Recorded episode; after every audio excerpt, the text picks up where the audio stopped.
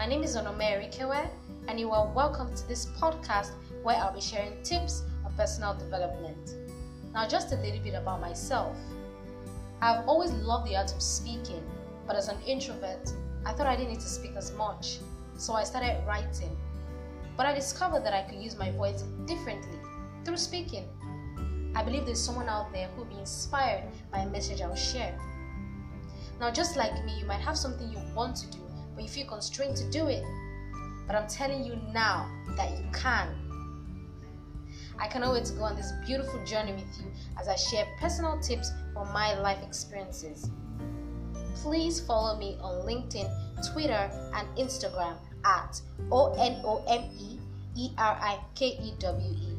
Thank you so much for listening. Bye.